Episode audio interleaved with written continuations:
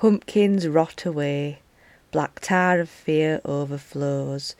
I heard the shriek of a ghost. Darkness seeps into my bones. A night as black as ink, desire to run and hide. In the nightmares I sink. On this ghost train we must ride. Ooh. Well, hello, welcome back to the Bell Witch podcast with me, Swailes, the friendly Green Witch. How are you doing? Did you have a good October and a fantastic Halloween and an excellent Samhain? I hope you did. It's now November and I'm a bit sad that the spooky season has come to an end, but hey, all good things have to come to an end, right? I've just noticed on the software that I record this on, they've actually changed the record button into a tiny little pumpkin, which is just so cute. I appreciate that little update on my software. Thank you for that, WavePad Master. so, did you like the last episode with all three witches having a bit of an ease up in Louisa's kitchen talking about all kinds of ghosty ghouly stories? I hope you did. It was something a bit different because Lily Rivers, the DJ, Superstar DJ Witch introduced it and did the sign on and the sign off. It was pretty cool for me just to edit another person doing the intros. That was quite a nice little editing experience. I enjoyed that.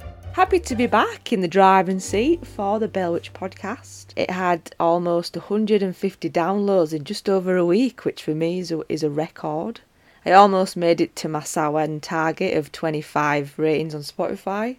I got 23, so I'm not going to give myself too hard a time. Thank you for that. I really appreciate it. Apple Podcasts are still a bit uh, stagnant on the 11 rating, so if you're on there listening to me on Apple, I'd always love a rating and a review. That'd be awesome. So, what's going on? I am working, well, I say working, I'm volunteering at Witchfest this month. Witchfest is down in London on the 18th of November, all the Saturday in Croydon, I believe, and I am volunteering with the Witchfest staff.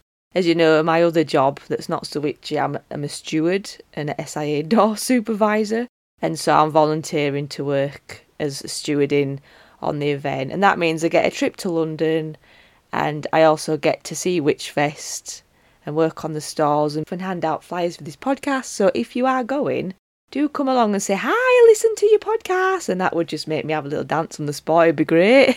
It'd be great to meet you. Also, on the Witchy Notice board is Pagans of the North physical magazine is underway as we speak. Quinn, who I interviewed a few episodes ago, been busy squirreling behind the scenes, getting the pages together. Yule edition is a physical copy which will be available to pre order on the 6th of November. So get your little which emits on an amazing magazine. I will be in it with a little bit of poetry and a bit of other bits and bats. Stay tuned for that. I also did a little interview in the magazine for the Samhain edition, which is an interview about how I started with my little witchy biz and also my pagan parenting stuff's in there as well. So it's a bit Swailes heavy, the Samhain edition. I hope you don't mind, but it's just good fun to write. I love to write as well as podcasts. So check that out. Go on to pagansofthenorth.co.uk and you can download it there and subscribe so you get early access online magazines when they get published. Check it out. The last episode could tell I had to edit quite a lot out of it because when we recorded we had over a hundred minutes, which is like over an hour and a half worth of content, which is just too big for a podcast. They don't tend to do very well if they're over an hour. And so I had to chop quite a lot out. Also, it did feel a bit clunky at times because I had to cut whole stories out and some things were said that didn't make sense. And I apologise for that, dear listener. I do try my best for you on this podcasting journey of mine.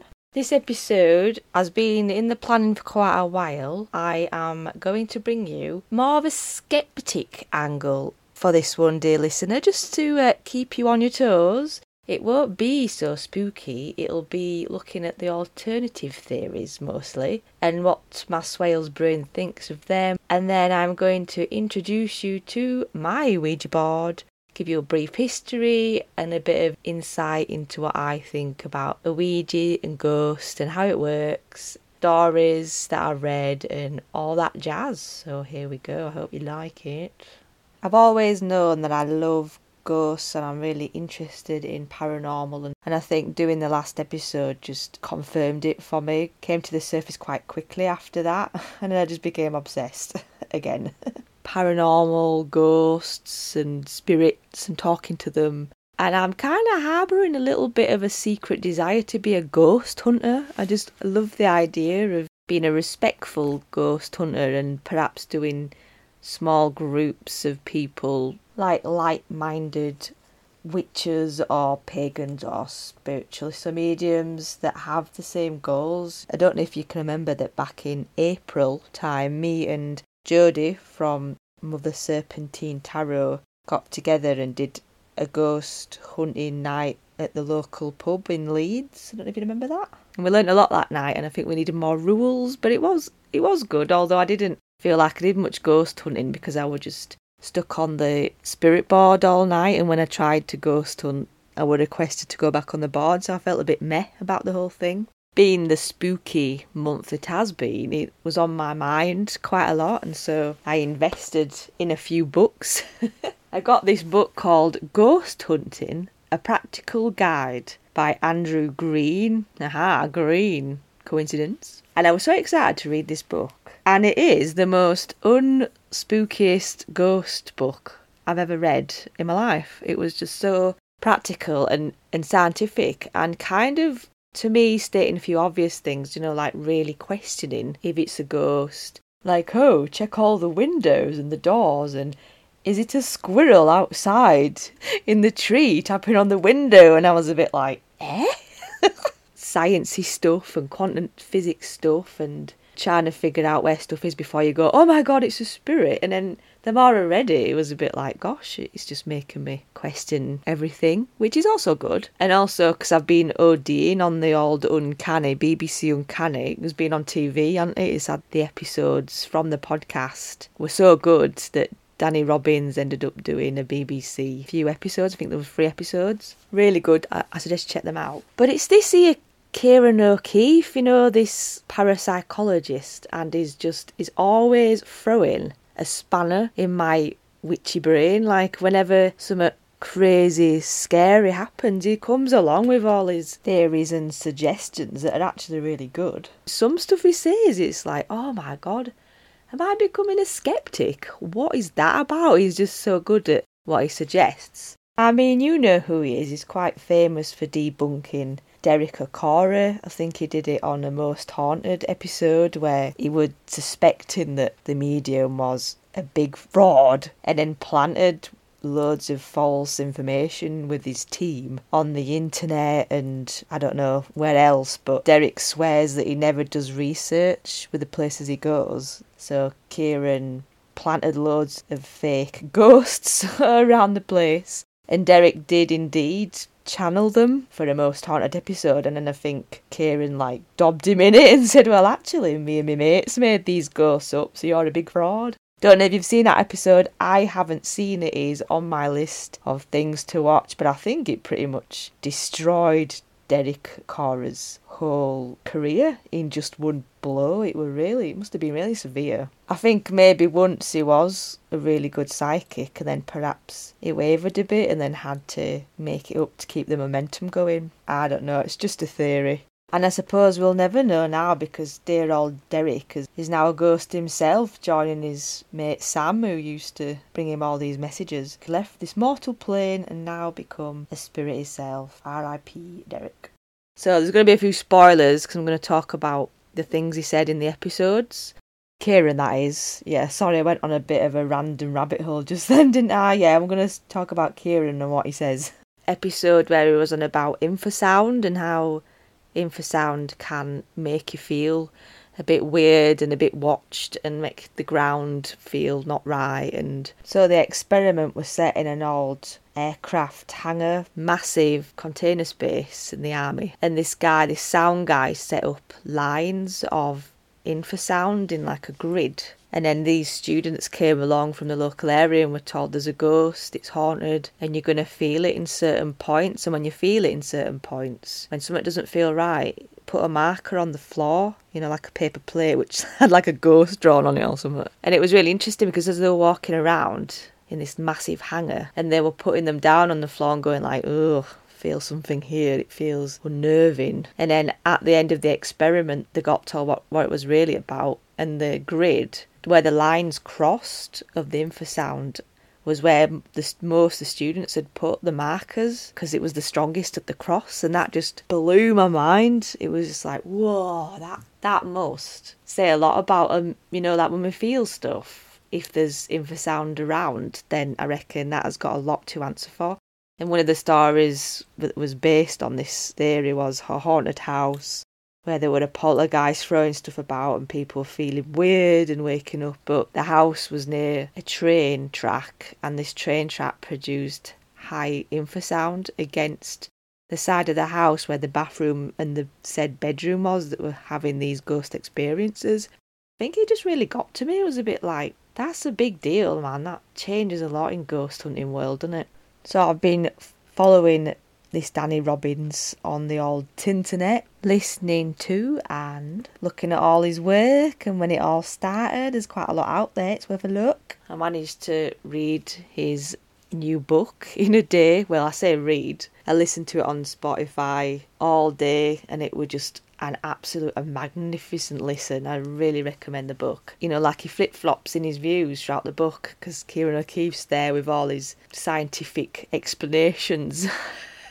Brilliant. I mean, and then I found his podcast, his first podcast called, I think it's just called Haunted. The last story on this podcast is from a nurse who felt guilt about a patient that died who she'd got to know really well. And when he died, she was so busy. Another colleague said the day after, "Oh, what happened to you know this guy?" And she said, "Oh, I forgot to tell you he died." And then she felt really guilty about that for quite a long time. And as the story progressed, the room that he died in started behaving differently. I think papers were blowing around, and there were bangs and shuffles, and the nurses got scared to go in. And then very last night, apparently she worked there, she saw a ball of light coming down the corridor, which reminded me of the ball of light from Lily's story, you know, like the orb, the glowing orb that walks towards her and then she goes under covers. It reminded me of that and that's why it's in my memory. All these nurses, I think there were three night nurses and they were all looking at it going like, oh my gosh, can you see that? Can you see that? They were like, yes, I can see that.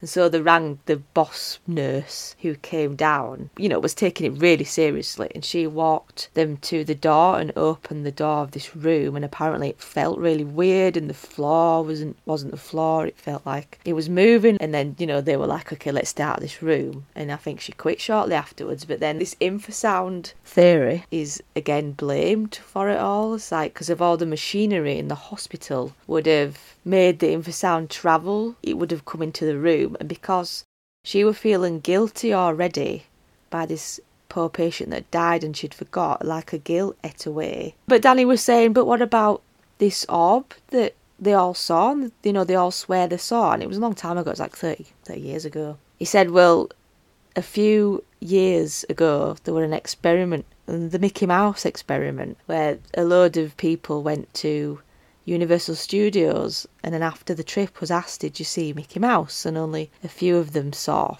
Not many, maybe two or three. And then a few years later, the same question was asked Did you see Mickey Mouse? And almost all of them said, Yes, we definitely, definitely saw Mickey Mouse, and they could remember the details of Mickey Mouse on this trip a few years ago like five years ago, ten years ago, by the end, I think, of the decade or something, everybody could remember Mickey Mouse, or almost everybody. The clanger is, it was Universal Studios, so like Mickey Mouse is Disney. to me, that's like big ass mic drop right there. Power of suggestion and borrowing each other's memories, and you know, these nurses will have talked about it and started to remember the same memory because they're talking about it. So then Danny was like, All right then, so how how was the, the ghost? How did the ghost become a ghost. You know, like what was the catalyst movement to make this guilt ridden nurse think it was a ghost? And apparently, right at the beginning of the story, there was um, a lovely cleaner that used to clean all the rooms. A few days after this patient died, the cleaner cleaned his room and suggested briefly that it felt a bit weird and there might be a ghost. And that seed was just planted off the cusp of this mention and it grew into this really pissed off ghost.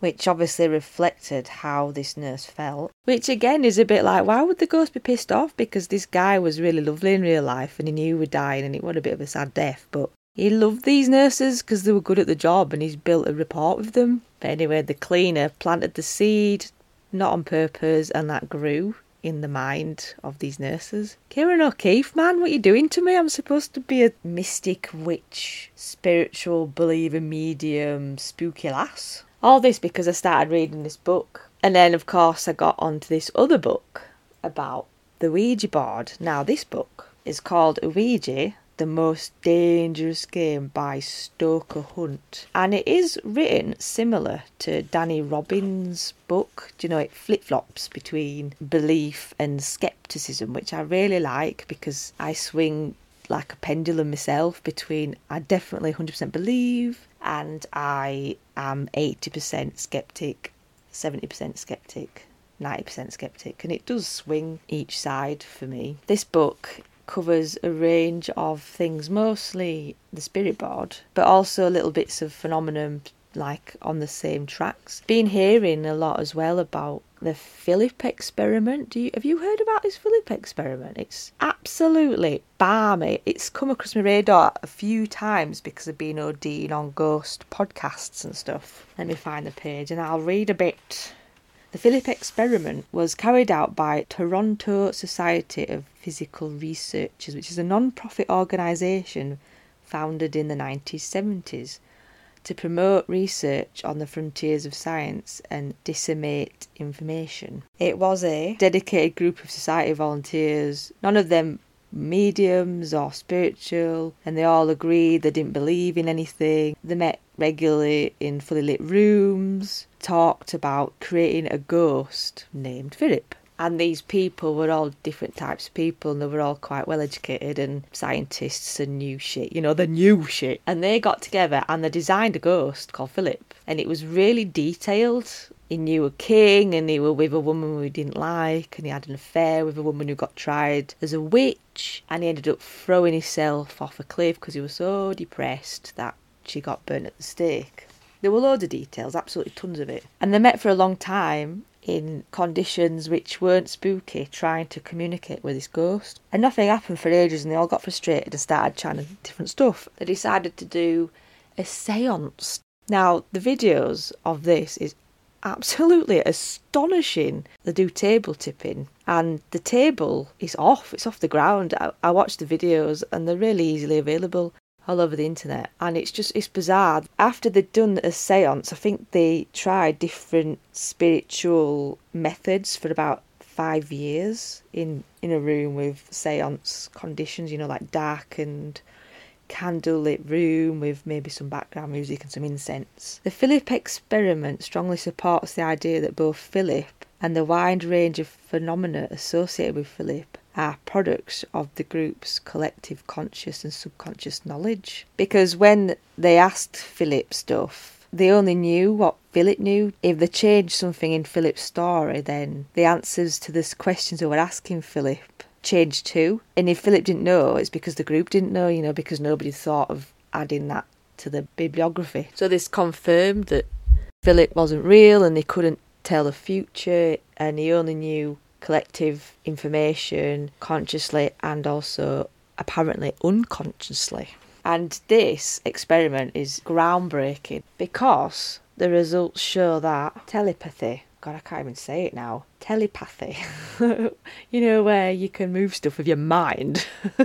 or when you can read each other's mind. Telepathy seems to take place and exist between ordinary people who, who make no claim to be psychic. And even at times between people who seemed to have no awareness it was happening. People were creating an environment without any belief, but with a desire, I think. And stuff were moving, and it was being ghosty and a bit scary. And because the brain is so powerful and it adds, it makes, and it improves and it fills in the gaps, which I've heard before. But I mean, even that's astonishing on its own. You know, we have the power as a collective to move stuff with his mind and to think up and dream up ghosts and like manifestations and stuff, which I guess all ties into manifesting, you know, what you want from the universe. There's a bit of overlap there, isn't there? I mean, I think I read somewhere that some people actually forgot, you know, that Philip was fictional because the things that was happening in the room were so impressive and so astounding. Some were so into it that they forgot that it wasn't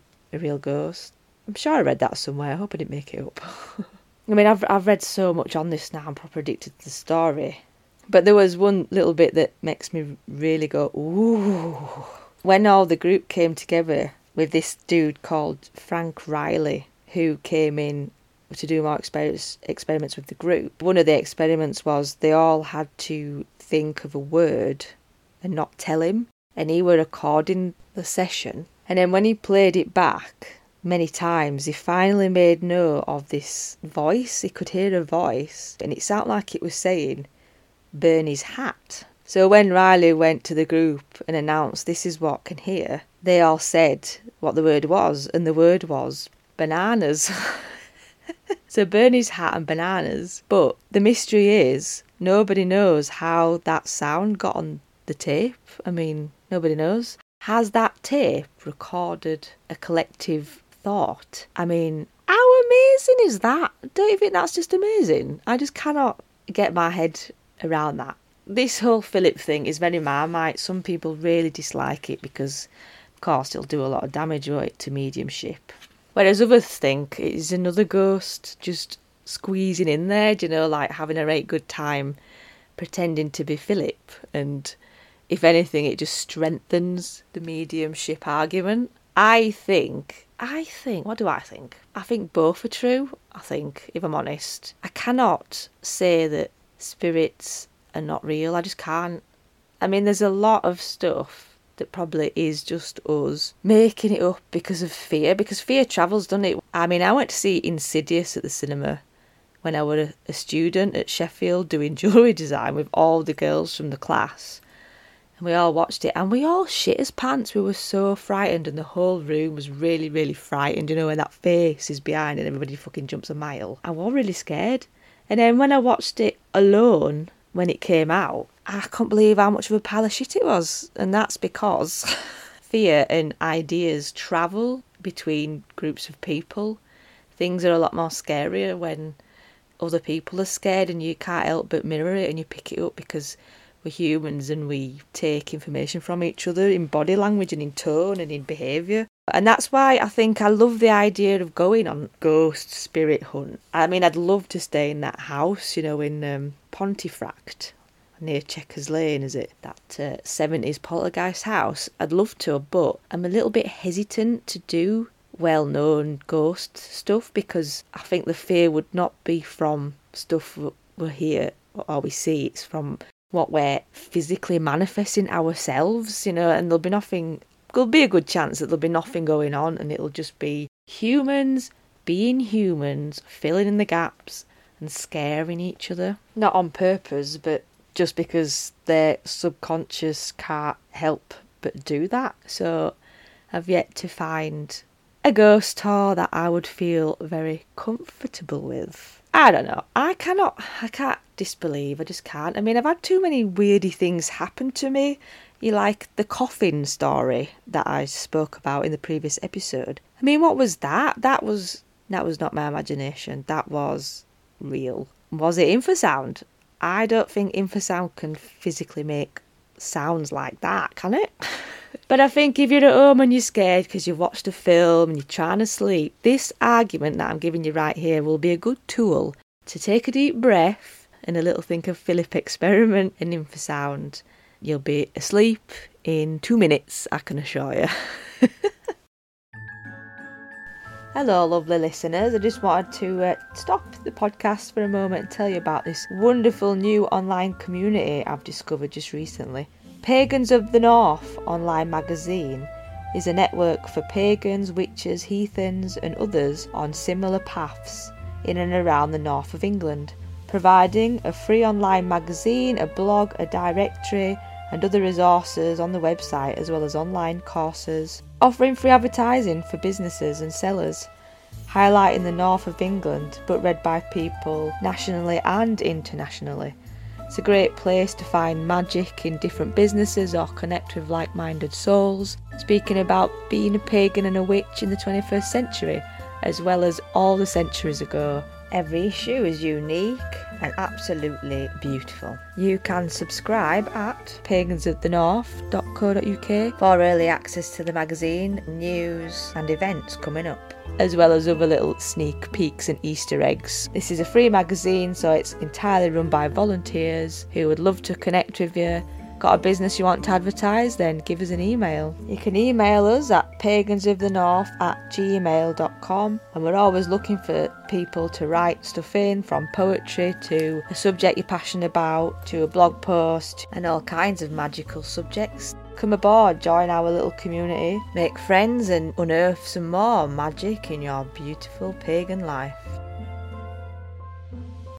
For this next bit, I thought it might be interesting to talk about Ouija boards, spirit boards, my spirit board, and attempt kind of like a little brief history of them and a few little stories I read that made me go, ooh, that's cool. Because again, it, has two sides, like how it might work, like team believer and team skeptic, spiritually or with the automatic movement that we create as human beings. And I think there's quite good arguments on both sides. You know, I've got an issue with calling it a Ouija board just because of all the stigma that's attached to the name. But for the sake of this podcast, I will refer to it as the brand name of a Ouija board just for clarity. The Ouija board's been around for a long time. Its phenomenon is controversial, and so so are its roots. Its roots are really deep, and it's been around long before the 1800s when it became big business in the gaming world, like the board game world. Not the gaming world. Come on now, Swailes. We're not talking about Minecraft here. No one person or culture can take credit for its development.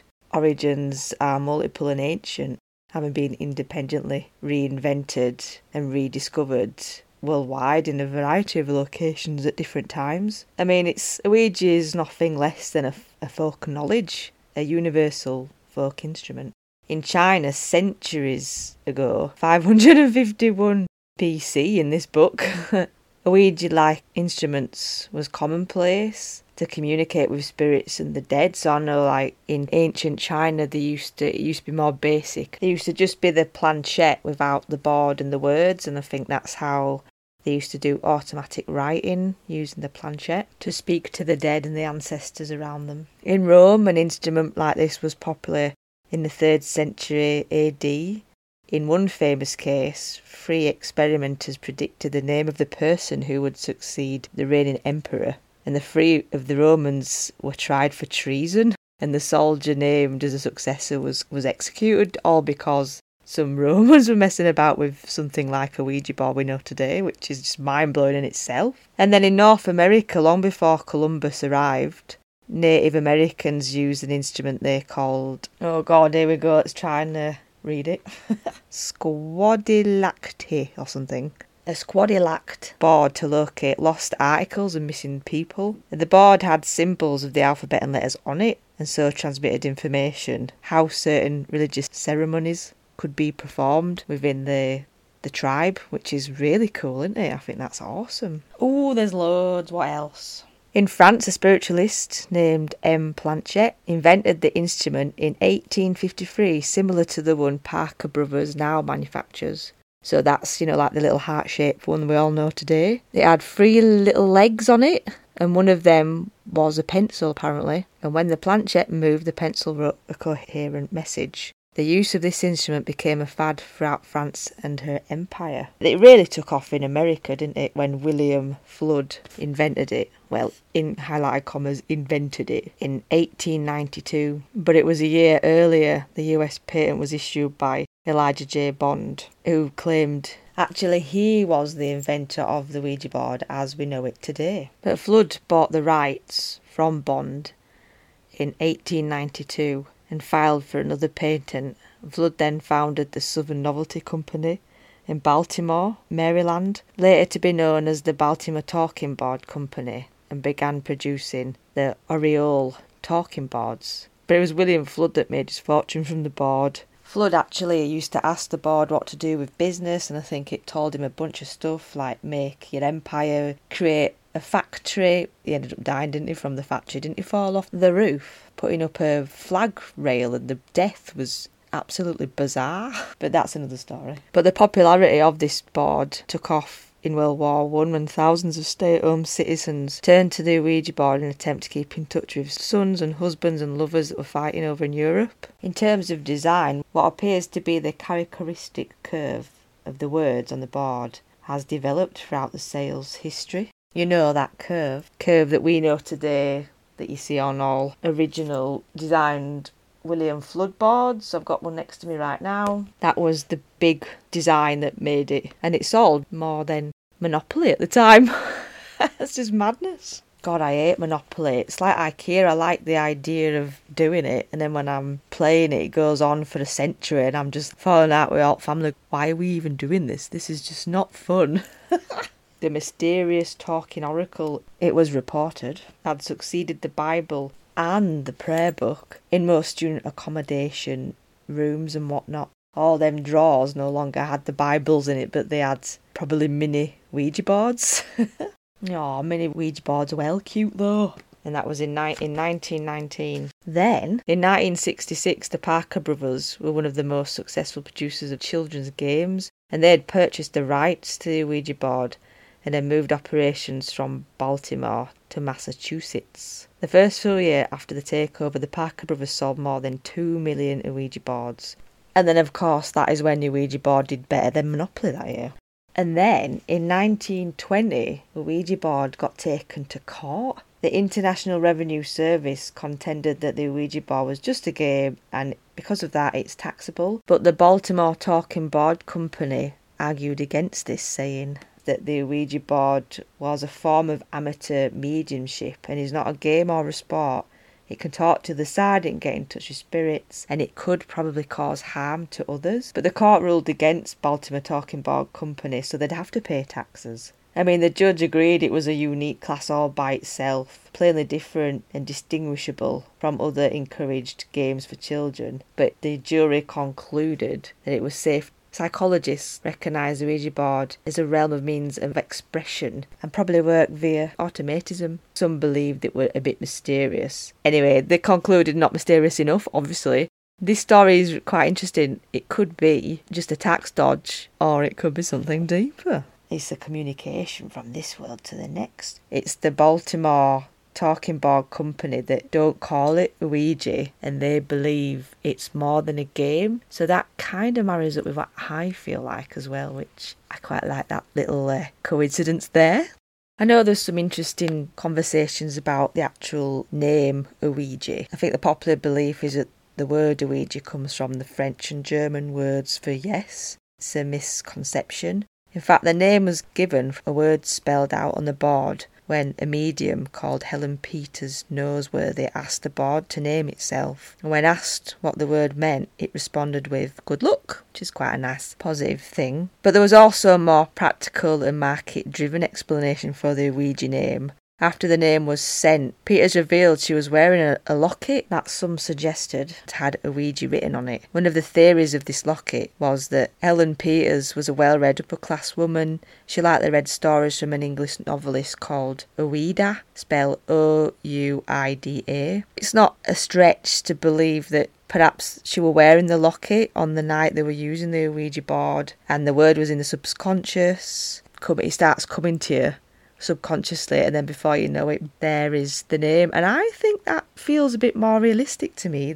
What else can I tell you? I mean, I don't want to just flood your head with stories and history from the book. There is a lot, there's tons of it. You know, you can find it out pretty easily from just having a Google or getting a few books out of the library. Big fan of the library here, don't know if you've noticed. Right next to me, I have my Ouija board. So, this Ouija board I Say Talking Board is the classic William Fuld design with the sun and the moon in the corners and the curvature of the letters made on plywood by the looks of it. It's just a sticker on the plywood, but I think that was just how they were made. I quite love it because it says Leeds and London on it, and of course I'm in Leeds, aren't Trademark William Fuld, mystifying oracle, and of the package design. Goodbye!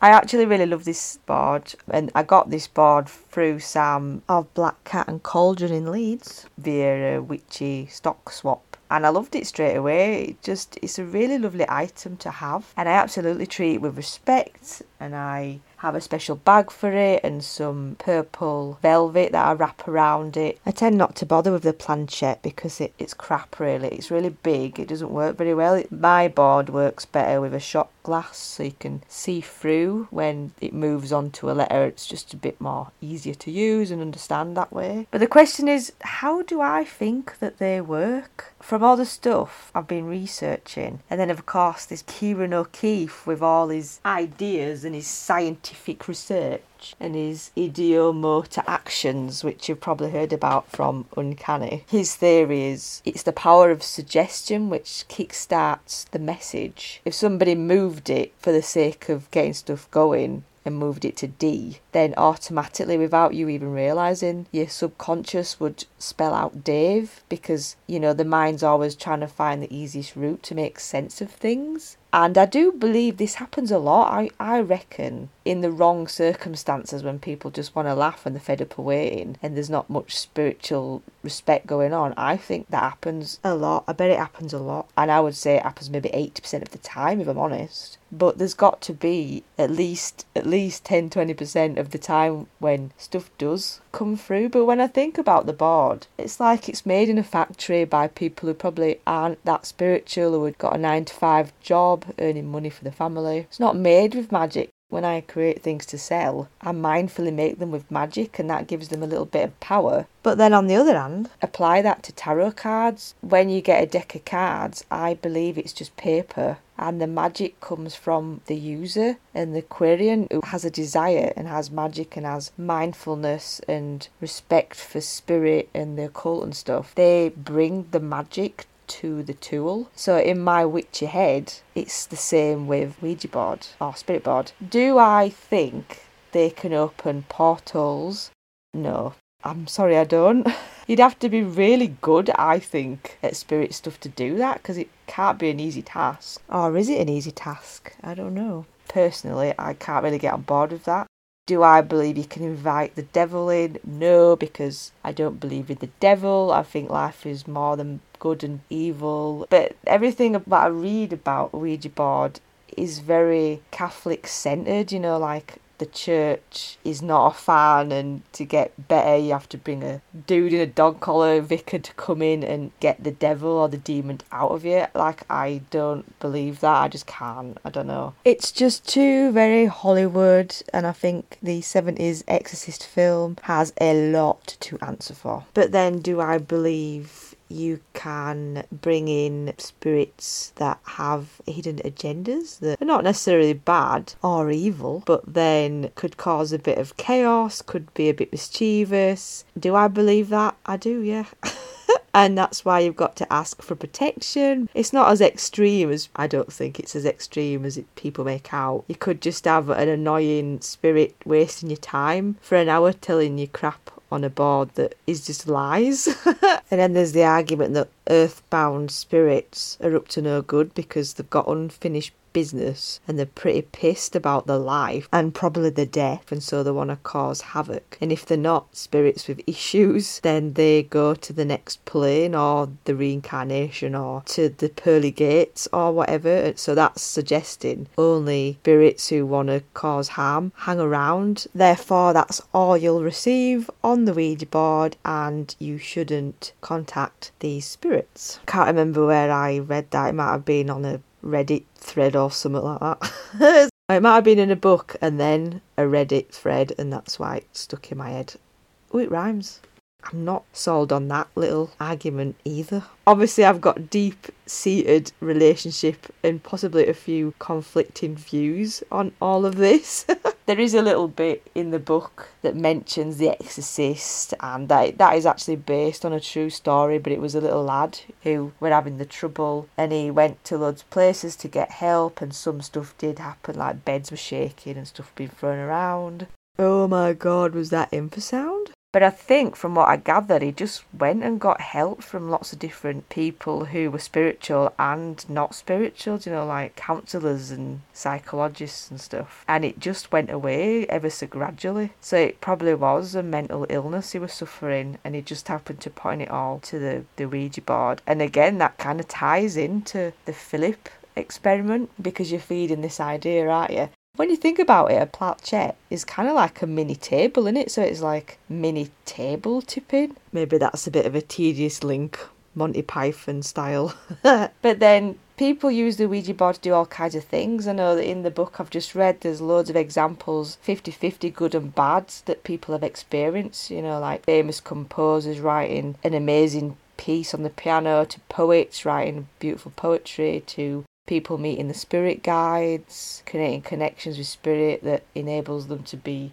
a fantastic medium, all the way through to people being haunted and incubus hurting women. And I can only read and try and make my own mind up. Some of it has got to be mental health related, it's got to be. And then some of it would be all the different theories from the ideomotor theory and telepathy theory, moving stuff in your mind but not all of it. Some of it has to be spirit related. It has to be. I think I remember reading something about an experiment with table tipping where some dude had put mechanism on the table top, and when people were doing table tipping if they pressed too hard this machine would move a certain way, which meant that the people who were touching the tabletop were adding pressure, obviously unconsciously, making this machine move would indicate that the people on the table were responsible for the actual table tipping and not the spirit. And then when the people who were in the experiment were told this, it broke the spell for them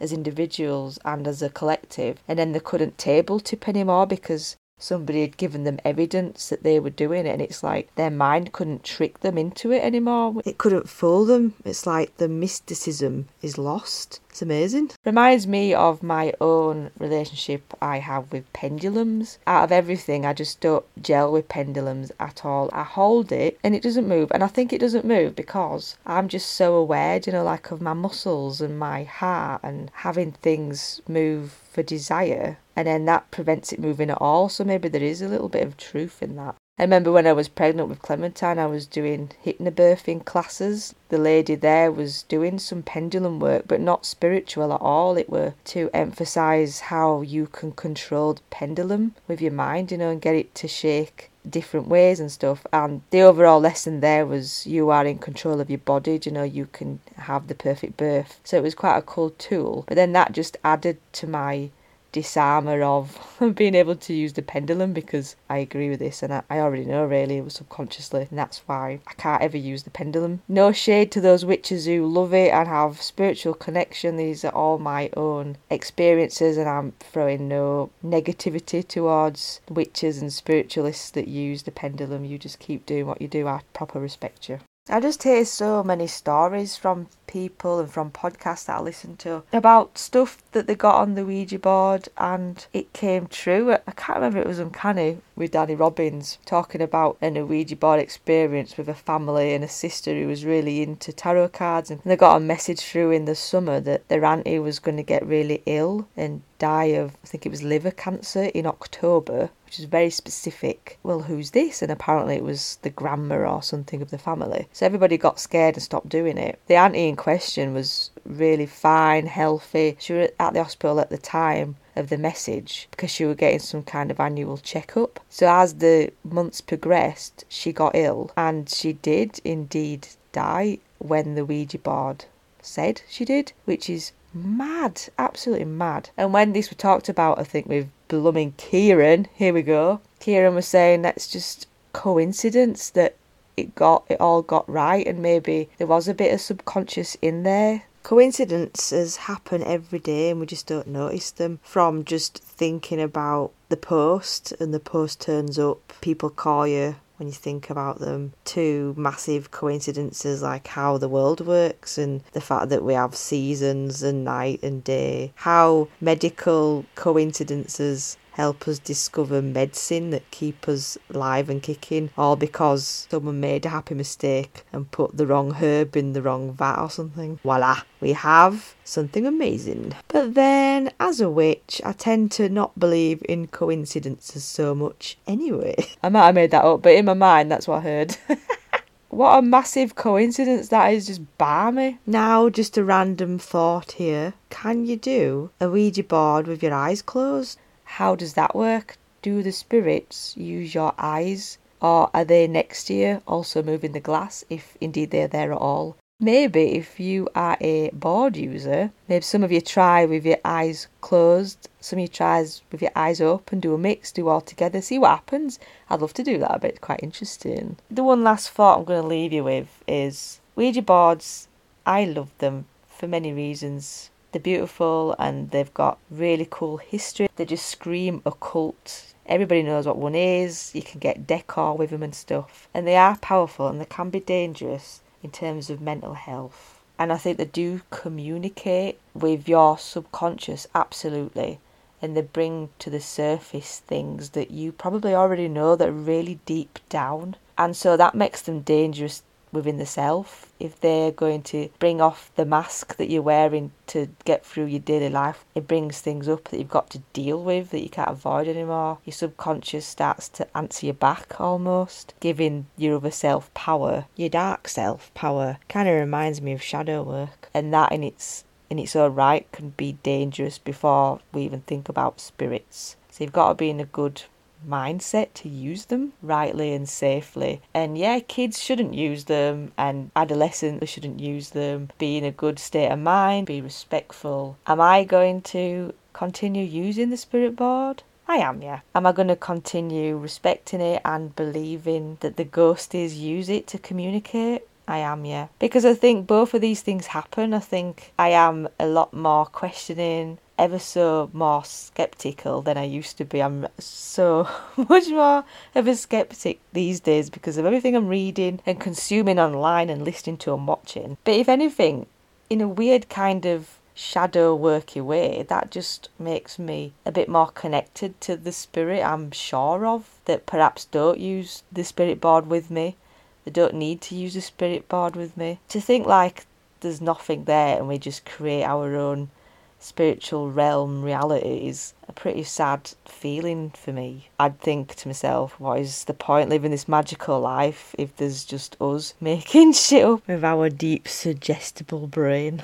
There you go. In a nutshell, that's my views. The nutshell was rather large. I hope it wasn't boring for you. If you have enjoyed this weird, skeptical, mystical episode and generally the Bell Witch podcast, please leave me a review and a rating wherever you get your podcast from, you absolute diamond. If you can tell your friends, that would be so cool. Give me a fighting chance to make it out there because at the moment, podcasting is having such a big moment and the big big BBC stuff is getting loads of attention. Those little ones are just at the back of a concert that's going on behind all the tall people that don't need to be wearing heels and big hats. just us at the back waving, look at me, I'm here, I'm here, please don't forget me. Thank you for listening, dear witches. Have a magical time this November and thank you all so much. I appreciate every single one of you giving your time to listen to me. All my love and magic, Swailes.